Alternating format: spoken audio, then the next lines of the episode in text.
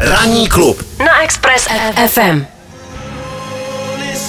Hostem ranního klubu je fotografka Radka Leitmeric. Radko, já vás tady u nás vítám. Dobré ráno. A začnu tím, že já jsem minulý týden projížděl Litoměřice, protože jsme byli s kamarády na motorkách. Mm-hmm. A já jsem byl v Litoměřicích dva roky na vojně. A jelikož jsem věděl, že přijdete, tak jsem taky věděl, že jste z Litoměřic původem. Takže pojďme začít tím, jak se holka z Litoměřic dostane eh, do světa, eh, světové fotografie a jestli můžete ten váš životní příběh lehce nastínit a pak se budu doptávat do dalších věcí, protože jenom ten váš příběh by eh, stál za samostatný rozhovor. Tak to no. musíme vzít lehce stručně, ale pojďme na to. Zkusme to. Zkusíme to, to bychom tady byli dlouho, kdybych vyprávěla no. celý ten svůj příběh. Každopádně z Litoměřic. Já jsem z Litoměřic odjela uh, vlastně v těch, uh, koncem těch 90. let uh, uh, doslova stopem. Mm. a, a odjela jsem nejdřív do Německa, do Mníchova a tam jsem vlastně se rozhodla, že bych se chtěla stát módní fotografkou, tam jsem poprvé viděla módní časopis vlastně v životě mm. a spoustu jiných věcí poprvé v životě tenkrát. A začala jsem pracovat jako asistentka pro různé fotografie ve studiích, ale velmi rychle jsem zjistila, že vlastně to Německo není úplně pupek světa toho módního, takže mm. jsem vlastně mm, stála před takým rozhodnutím odjet buď do New Yorku nebo do Paříže, což vlastně tenkrát bylo hrozně, hrozně daleko a nikdo nevěděl, jak se to dělá a a nakonec jsem skončila teda v Paříži, nakonec jsem dala mm. Paříže. Mm. Kde se vzala vůbec ta láska k, k fotografii? Nevím, to jsem se tak s tím narodila. Jsem měla to štěstí, že jsem vlastně vždycky věděla, co chci dělat. Mm. Uh, nebo takhle, já jsem nevěděla úplně přesně, co chci dělat a vždycky mě připravoval jakoby svět stativů a světel a jakoby toho, toho filmovo-fotografického světa. A prostě, když jsem poprvé otevřela ten módní časopis tenkrát, tak uh, jsem si říkala, jo, to bych chtěla dělat. Hmm. Tak ale tohle se řekne spoustu lidí, jako tohle by jsem chtěla, nebo tohle by jsem chtěla hmm. dělat.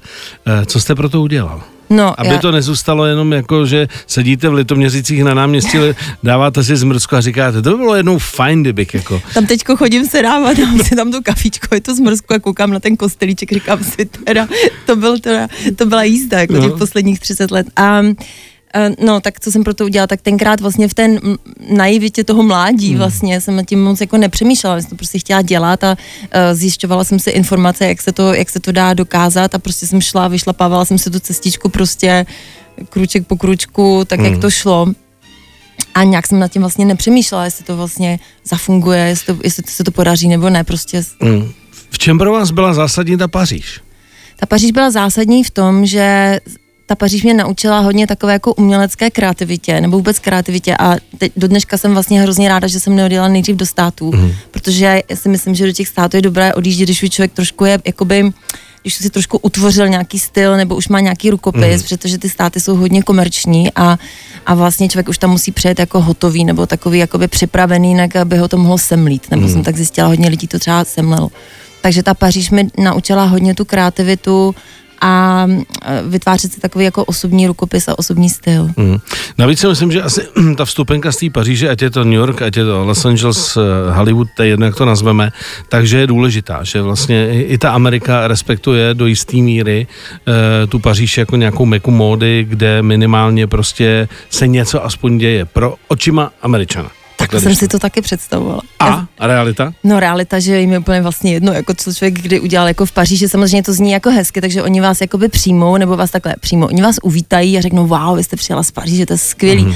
Ale tam zároveň přijeli lidi, já nevím, z Londýna, z, z Jižní Ameriky, prostě z mm. Asie a tak dále, takže v té Americe se to tak jako najednou rozpustí trošičku a mm. člověk přijíždí přesně tady s takovou jako trošičku takovou jakoby arogancí toho, že vlastně přijíždí z té Meky, té Paříže, mm. kde něco teda jako dokázal a že všichni byste z toho měli sednout na zadek.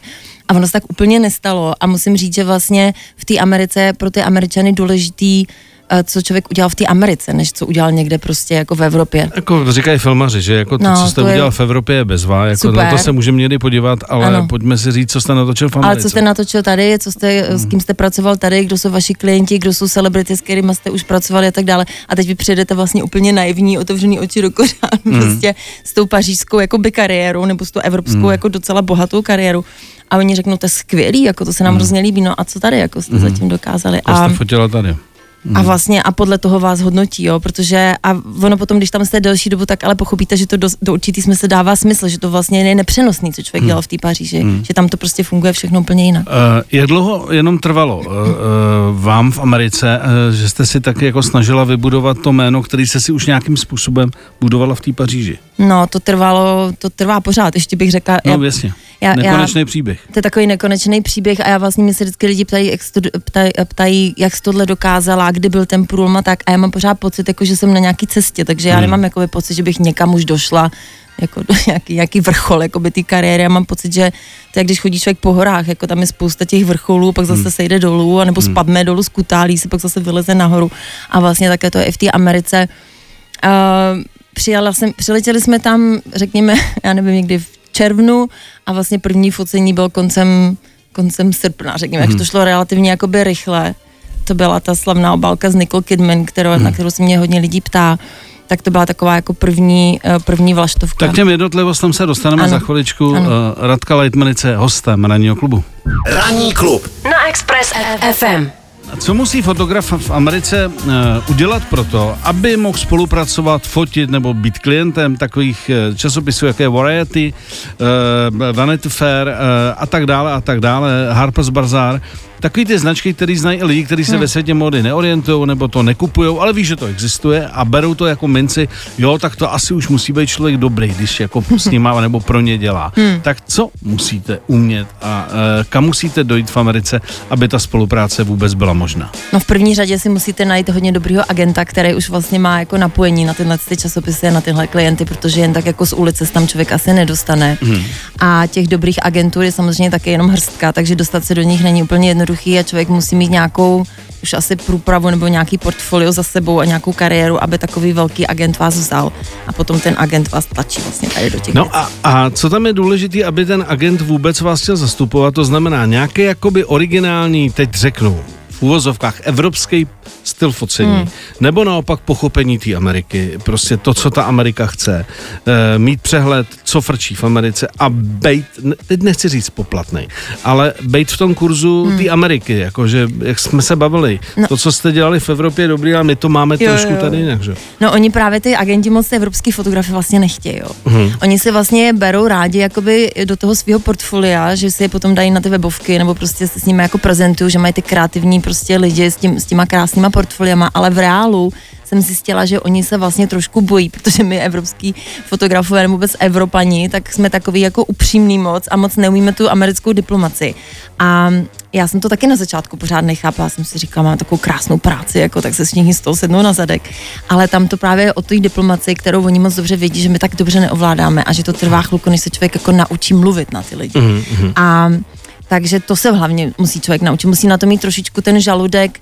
Já znám spousta, nebo pár prostě i evropských režisérů, přesně jak jsi říkal, který přišli do Ameriky, měli úžasný filmy natočený, fakt jako zajímavý vlastně jako za sebou kariéry, ale v té Americe to prostě nedali, protože neuměli na ty lidi prostě dělat ty, ty wow. Mm-hmm a ne, neuměli prostě s nima mluvit, jako neuměli, ono to není ani povrchní, no, to je prostě taková jako, takový prostě kulturní, taková určitá kulturní diplomacie, prostě jiný způsob, jak získat, co člověk chce a chvilku to trvá teda, než to člověk naučí. Takže to focení jako takový, to s tím už přijdete, tak fotit umíte, jako jasně, možná jste i kreativnější třeba než nějaký američan, ale ty američani prostě to mají už jakoby od narození v sobě, hmm. že oni tak hezky jako mluví, tak Jo, jo, líbivě jo, jo. a to my neumíme. Umí v tom chodit prostě. No, v tom chodit, my jsme takový jako docela oprásklí, že v trošku v tom chování. Eh, Co považujete za největší uh, úspěch, co se týče spolupráce, uh, vůbec nabídky, která v Americe proběhla?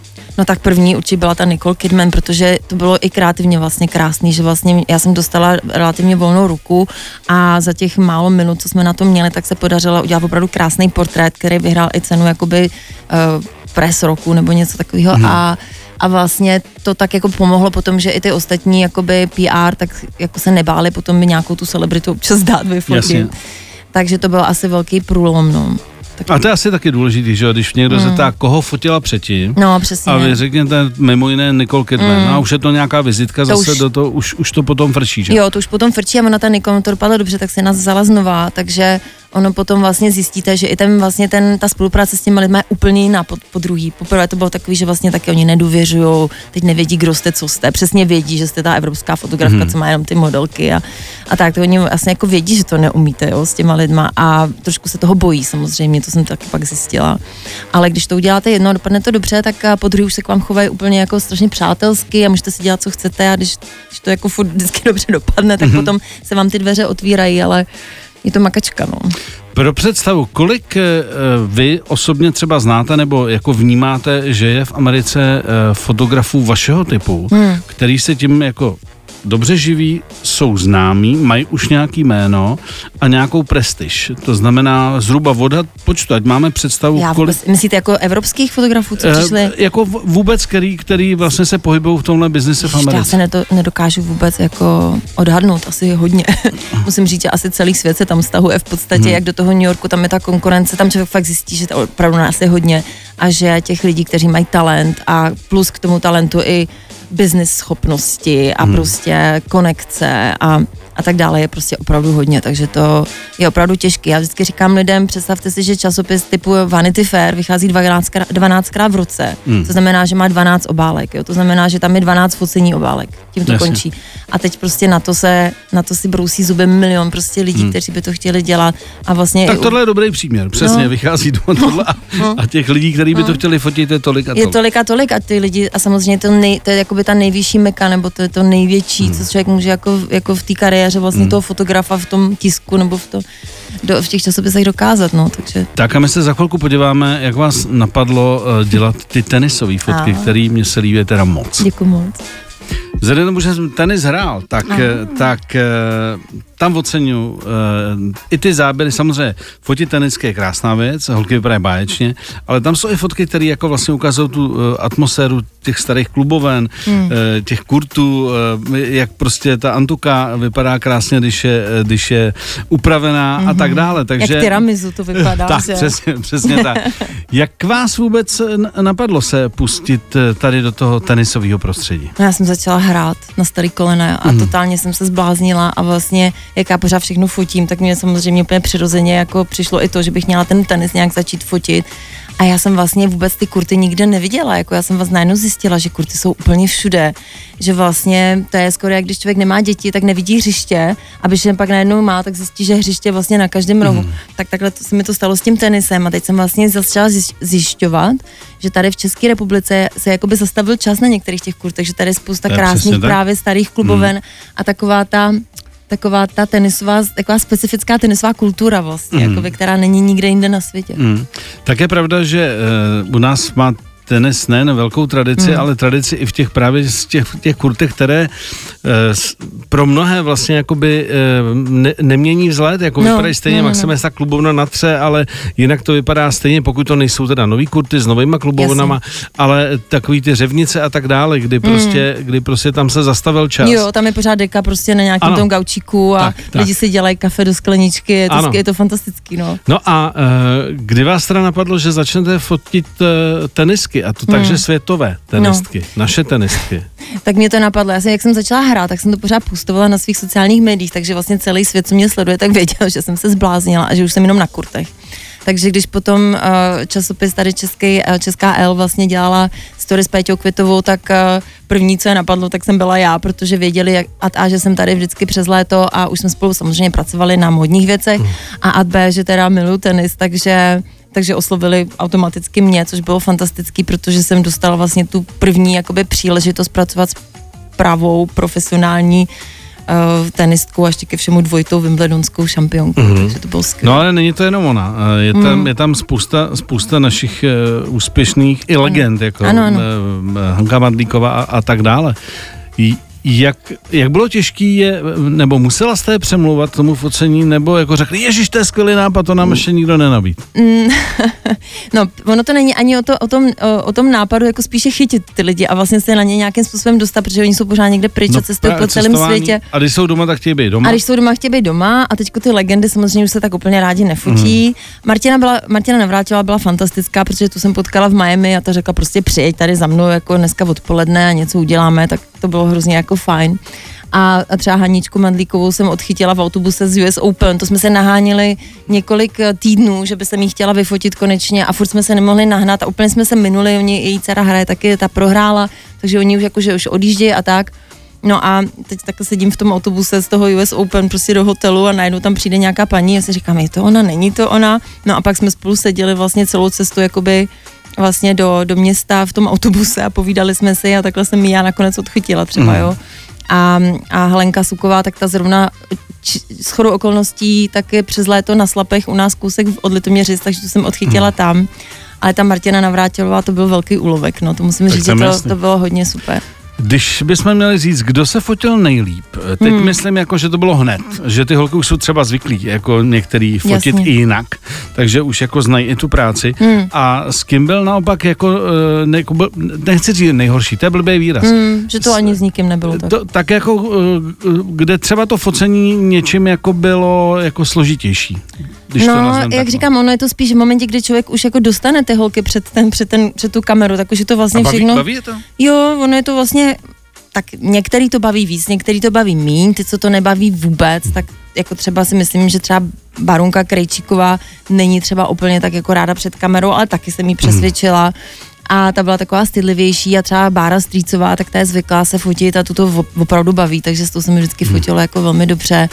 Um, ale každá, každá je úplně jiná a s každou jsme se vždycky snažila dělat něco jiného, aby to tak nějak jako odrazilo ten jejich charakter a aby vlastně se mi jak, jakoby uh, zobrazila v nějakým, jakoby v nějaký situaci nebo v nějakém stylu, který by jakoby odpovídal tomu, kdo jsou. A jak říkám, no, tak uh, nejtěžší je prostě je vůbec, je vůbec sehnat. Dá to dohromady prostě. Dá to prostě dohromady, pak už to vlastně jde rychle. Hmm. Uh, aby bylo pro lidi, co nás teda třeba poslouchají a rádi by ty fotky viděli, mm-hmm. tak mhm. kde je možný teď vlastně ty tenisové fotky vidět? No tak ty tenisové fotky, tak vyšla teď knížka, která se jmenuje One Love, což uh, asi ne, možná úplně každý like ví, že One Love je vlastně i počítání jako v tenisu, že to není jenom jedna láska, ale je to i jedna nula, že vlastně mhm. love je nula, takže to má takový jako dvoj, dvousmyslnou, dvojsmyslný výraz nebo význam. A ta knížka teďko vyšla a k ní je doprovodná výstava hmm. na zahradě Umělecko-průmyslového muzea v Praze, kde já jsem vytvořila takový celý jako tenisový svět, který tak nějak jakoby vlastně by měl odrážet ten obsah té knížky, takže jsem tam postavila kurt, nebo nechala jsem tam postavit prostě kurt, takový malinký jako travnatý český Wimbledon, je tam ta výstava těch knížek, je tam i malá klubovnička tenisová a prodává se tam ta knížka. Tak skvělý, takže teď... Takže zvu všechny samozřejmě srdečně, abyste tam přišli posedět.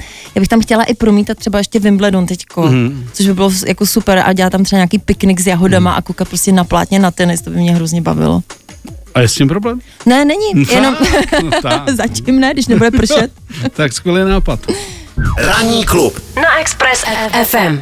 Pojďme eh, teď k úplně aktuálním věcem, to ano. znamená, co připravujete a uh, co bude další pro vás jako dneska uh, moderní výraz výzva, hmm. tak co bude challenge další? No další challenge já kromě toho, že jsem teda vydala tuhle tu českou verzi eh, knížky o tenisu One Love, která je věnovaná čistě českým tenistkám a, a vlastně tomu, jakoby je to taková, eh, taková podsta tomu českému ženskému tenisu a těm českým tenisovým uh, klubům, tak jsem zároveň procestovala teď poslední dva roky na okruhu VTA vlastně a pracuji na mezinárodní verzi o ženském tenisu. To mě tenisu. napadlo, že by byla škoda, to nevím. No, no, no, no.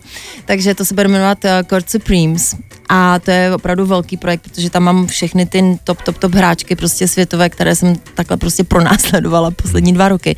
Takže mě čeká, jen co trošičku se oklepu tady z toho maratonu posledních měsíců, tak mě čeká vlastně příprava tady té knížky, kterou bychom chtěli vydat do konce roku a to je vlastně mm. non-stop práce. A potom bych chtěla, aby ta výstava, která třeba teďko tady, tak aby potom cestovala po těch tenisových turnajích, mm. a aby se tam prodávala ta knížka, aby zároveň prostě to byla taková putovní výstava, která se vždycky rozbalí někde na turnaji a, a lidi můžou na ní koukat. Takže to mě čeká. Jak je to logisticky náročné? Tohle to, uh, Tohle je hodně náročné. No. To musí být jako velmi těžké. No, že? no, no, to je že všechny ty, hlavně ty Grand Slamový a ty velký turné už mm. mají svůj zaběhnutý režim. Ano, ano. A dostat se tam asi není úplně jednoduché. Není, no, ještě se na tom vlastně na tom pracujeme, takže nás čeká spousta schůzek a za podpory VTA doufám, že se nám to nějakým způsobem podaří. Ještě scháníme i další sponzory, samozřejmě, protože to je i finančně neskutečně náročná jako akce ale doufám, že se mi teda podaří vydat nějakou opravdu velkou, takovou tlustou knihu, která bude věnovaná tomu ženskému světu světovému tenisu mm. a budou tam i kurty celosvětové, co jsem protestovala prostě půlku světa, tak všude fotím tenis. Takže to mě čeká, teď je Wimbledon, takže já ještě pořád řeším, jestli tam rychle pojedu nebo ne, protože já jsem tam byla nedávno fotit kampaň pro ně, vlastně pro letošní Wimbledon, takže jsem tam už byla, mm. když ještě travička rostla, ještě, ještě tam nebyly ani liny. A teďko vlastně bych tam měla ještě aspoň skočit na pár dnů. No a jinak mě čekají prázdniny, potřebuji trošku odpočinout. Takže, lito, takže Litoměřice. Takže Litoměřice, určitě to náměstíčko, kafíčko. No a vy e, vlastně žijete, jestli se nepletu, teď ano. v Los Angeles ano. s vaším partnerem. E, e, už, ne, už ne, už ne. ne, už ne, takže změna, omlouvám se. e, v každém případě je to, e, zvykla jste si tam žít, jako, že e, LA není pro každého, si myslím, hmm. jako, jako město. No ale to člověk prostě musí milovat, anebo to nejde, jo, protože to je takový město, ne, takový neuchopitelný, protože to vlastně je taková slepenina milion malých čtvrtí a není to město v tom evropském jako slova smyslu, takže když člověk přijede z takového kulturně historického města jako Paříž nebo Londýn nebo i ta Praha, že jo, tak to samozřejmě je úplně něco jiného, ale mě tam žije hrozně dobře, protože mě dělá dobře právě to, že tam nic není, jakoby. Mm. A ta mhm. příroda a, ta, a to modrý nebe pořád, ty palmy, taková ta monotónnost vlastně toho počasí, tak mě to vlastně dělá jakoby dobře. Mm. Je to takový zdravý, ten oceán, co tam hory, že vlastně po těch milion letech v těch velkých městech mě ta LA vlastně přijde, když jsem někde na venkově, takým velikým venkově. A co se týče práce, tak je to mm. asi jedna, jedno, jeden z bodů, kde se, kde se mm, prostě ten biznes dělá. No jasně, je tam jako neskutečná životní úroveň, samozřejmě nepřekonatelná v podstatě, protože tam není nikdy ani moc vedro, ani moc zima, je tam furt opravdu hezky, dobrý jídlo, dobrý víno, mm. prostě ten životní styl je fakt krásný. No a krom toho tam samozřejmě je to centrum vlastně té práce, mezi New Yorkem a Los Angeles a to Los Angeles šlo za poslední roky hodně nahoru, hodně lidí tam právě z toho New Yorku stahlo, takže, hmm. takže jak jsem si já dříve vždycky musela dovážet jakoby tým buď z toho New Yorku, nebo i dokonce tenkrát i z, ještě z Evropy, protože tam vlastně nebyli lidi v tom LA, to bylo hodně takový jako červený koberec, jako bych řekla, hmm. a hodně televize a film, tak teď vlastně tam je už spousta lidí, takže takže tam je hodně práce. Já ještě si rozdílu ten život mezi, aby toho nebylo málo, mezi eh, LA a Arizonu, protože můj přítel žije v Arizoně. Mm-hmm. Takže jsem teď hodně, vlastně poslední rok a půl jako strávila hodně mezi, eh, na cestách mezi Kalifornií a Arizonou, no a samozřejmě Evropou, takže teď je to trošičku komplikovaný všechno. No, tak eh, to je velký uh, rozptyl z těch litoměřic. Velký rozptyl z těch litoměřic. Ale, ale zase, je to, zase je to zábavný, ne? Je to Ten zábavný, život. ale v těch litoměřicích je fakt krásně, se na to moc těším. Hm, já bych ještě uh, v tom závěrečném stopu chtěl uh, jako udělat nějakou paralelu. Vlastně vy jste fotila a fotíte svět módy, uh, ty, ty efektní obálky a tak dále. A teď do toho ten tenis. Hm. Jaký tam je rozdíl vůbec v tom, v, jednak ve stylu focení hmm. a jednak eh, to jsou dva světy přece, jako, který jsou poměrně daleko od sebe, i když jako, když budeme se bavit o tom, že modelky e, jsou v záři reflektorů, tak hmm. i světový tenisky tam jsou dneska a speciálně i ty holky jako dneska jsou vlastně za hvězdy. Tak jestli tam je něco společného? Já bych si přála, kdyby byly ještě za větší hvězdy ty hmm. tenisky, hmm. protože uh, by si určitě zasloužili i větší jakoby mediální pozornost, než, už jí, než se jim dostává. A te, ten svět je hrozně podobný v tom, že vlastně ty modelky nebo ty herečky jsou před tou kamerou a v, tom, v těch zářitech reflektorů, ty tenisky jsou prostě na těch kurtech, uh, taky na ně míří kamery a kolikrát se že ty přenosy uh, přenáší prostě celosvětově na všech možných jako televizních uh, kanálech, takže oni jsou vlastně vystaveny neustále tady tomu, tady tomu mediálnímu tlaku vlastně taky. Um, a zároveň je to já bych řekla, že ta paralela je třeba v té samotě, jo, v takovém tom osamělém životě těch hvězd vlastně, jak třeba jsme se bavili o tom, že rokové hvězdy jsou pořád na cestách prostě a žijou po těch hotelích a prostě každý večer musí vystoupit na pódium a zase zahrát tu stejnou písničku a pořád dokola. A kde vlastně berou pořád tu motivaci a kde vlastně berou tu energii na to a ty tenisky vlastně taky, ty cestují 10 měsíců v roce prostě po těch turnajích, každý týden jsou v jiný zemi, v jiném prostě časovém pásmu, v jiném hotelu mm. a pořád do kolečka, je to takový je to, hodně je to, osamělý, osamělý život. život. je to 100%. Je to strašně navíc, těžký život. No. Navíc tam moc nefungují nějaký velký přátelství, hmm. že samozřejmě ano, je, to eh, hodně je, to, je to business, eh, ty týmy eh, se snaží spíš oddělovat ty hráčky, ano. aby se neviděli, což taky je rozdíl, že když jsem četl různý story z těch dřívějších no. dob, kdy ano. spolu šli na večeři nebo šli hmm. někam do baru, tak to si myslím, že dneska už v podstatě skoro neexistuje. No, ta kolegiálnost mezi těma chlapama, nebo bych řekla, že v tom ATP ty kluci trošičku mezi sebou se více jakoby kamarádí než ty holky, hmm. ale je to hodně individuálně. Já jsem si všimla, že někdo je opravdu samotář, něco jako takový ten model Marie Šarapové, jako s nikým hmm. se nebáv, prostě buď chladná, ani, aby tě nikdo nepřečetl, hmm. tak uh, je tam i spousta tenistek, kteří si za ty roky udělali kamarádky a protože ono to snad ani jinak nejde, já si nevím představit, že bych neměla na, na tom okruhu nikoho, s kým jít třeba na večeři nebo prostě na, na, i na, ten, na to víno, že třeba zrovna člověk nehraje druhý den zápas, že to je hrozně důležitý někoho sebou mít, protože jinak vlastně ty tenisti, jak jsou od malička na těch kurtech, tak oni vlastně nikdy neměli čas si vytvořit nějaká buchu, jaká přátelství, že? Takže pak je ta druhá těžký. varianta, že s váma cestuje rodina, že se vlastně obklopíte a, rodinu, a, no. a ta rodina jezdí pokud s váma a, a pokud to jde, hmm. pokud na to máte peníze, protože to je jako samozřejmě další náklad. Ano, je to, je to finančně a, náročný. A v tu chvíli jako to supluje vlastně jakoby nějaký ty, ty kamaráčovty. Asi na, to na supluje okolo. trošku, ale tam je to strašně zajímavé, že já jsem si třeba všimla, jak je to těžký pro ty ženský vlastně na tom, na tom okruhu, když třeba chtějí sebou mít partnera, jo? že vlastně ten partner tím pádem musí vlastně všeho nechat a aby mohli jenom cestovat jako bez tou tenisku a všechno se točí jenom kolem té tenistky. Ale paradoxně je to jinak, když když muž cestuje se svou ženou a třeba mají už děťátko a oni cestují prostě spolu a oni jakoby živí hmm. a je to jiný pro ty ženský, který vlastně by taky chtěli toho přítele sami, ale to znamená, že oni by ho vlastně museli taky živit hmm. a tam najednou přijde takový úplně jiný jakoby konflikt toho, že pro ty ženy je to, že se jako vydružují vlastně jakoby přítele hmm. a pro ty chlapy samozřejmě, pro to jejich ego to taky není Lehce úplně degradující jako... Tak je to takový, jako zvlá, je to úplně jiný, než právě na té na mužské straně, kde to je úplně jasný, že hmm. jako chlap žije, prostě hraje, profesionální tenis cesta a žena s ním cestuje, hmm. je to hmm. úplně jako běžný když to u těch, u těch holek je to horší, no. Takže hmm. tam je ta samota, ještě bych řekla, taková jakoby, nebo taková ta odloučenost od toho reálného života ještě jakoby hlubší, bych řekla. Hmm. Dobře, tak eh, já myslím, že můžeme uzavřít uh, tenisový, uh, tenisovou story. Takhle. No tak smutně, jako to je reál. To tak, to, je to tak, no, je to opravdu hodně těžký svět. To tak je. Radko, já děkuji za návštěvu. Já děkuji za pozvání. A držím palce, ať do, dobře dopadne ta světová ano. publikace, teda, a děkuji aby moc. celý ten projekt dopadl dobře, že to zní velmi hezky a myslím si, že je to i unikátní projekt. Je to unikátní, nikde to nikdy neudělal, nechápu proč, ale hm. prostě jsem první. tak zaplať mámu, ne? zaplať mámu, že konečně někdo něco taky, něco ještě existuje, co nikdo neudělal, takže se na to moc těším. Ranní klub na Express FM.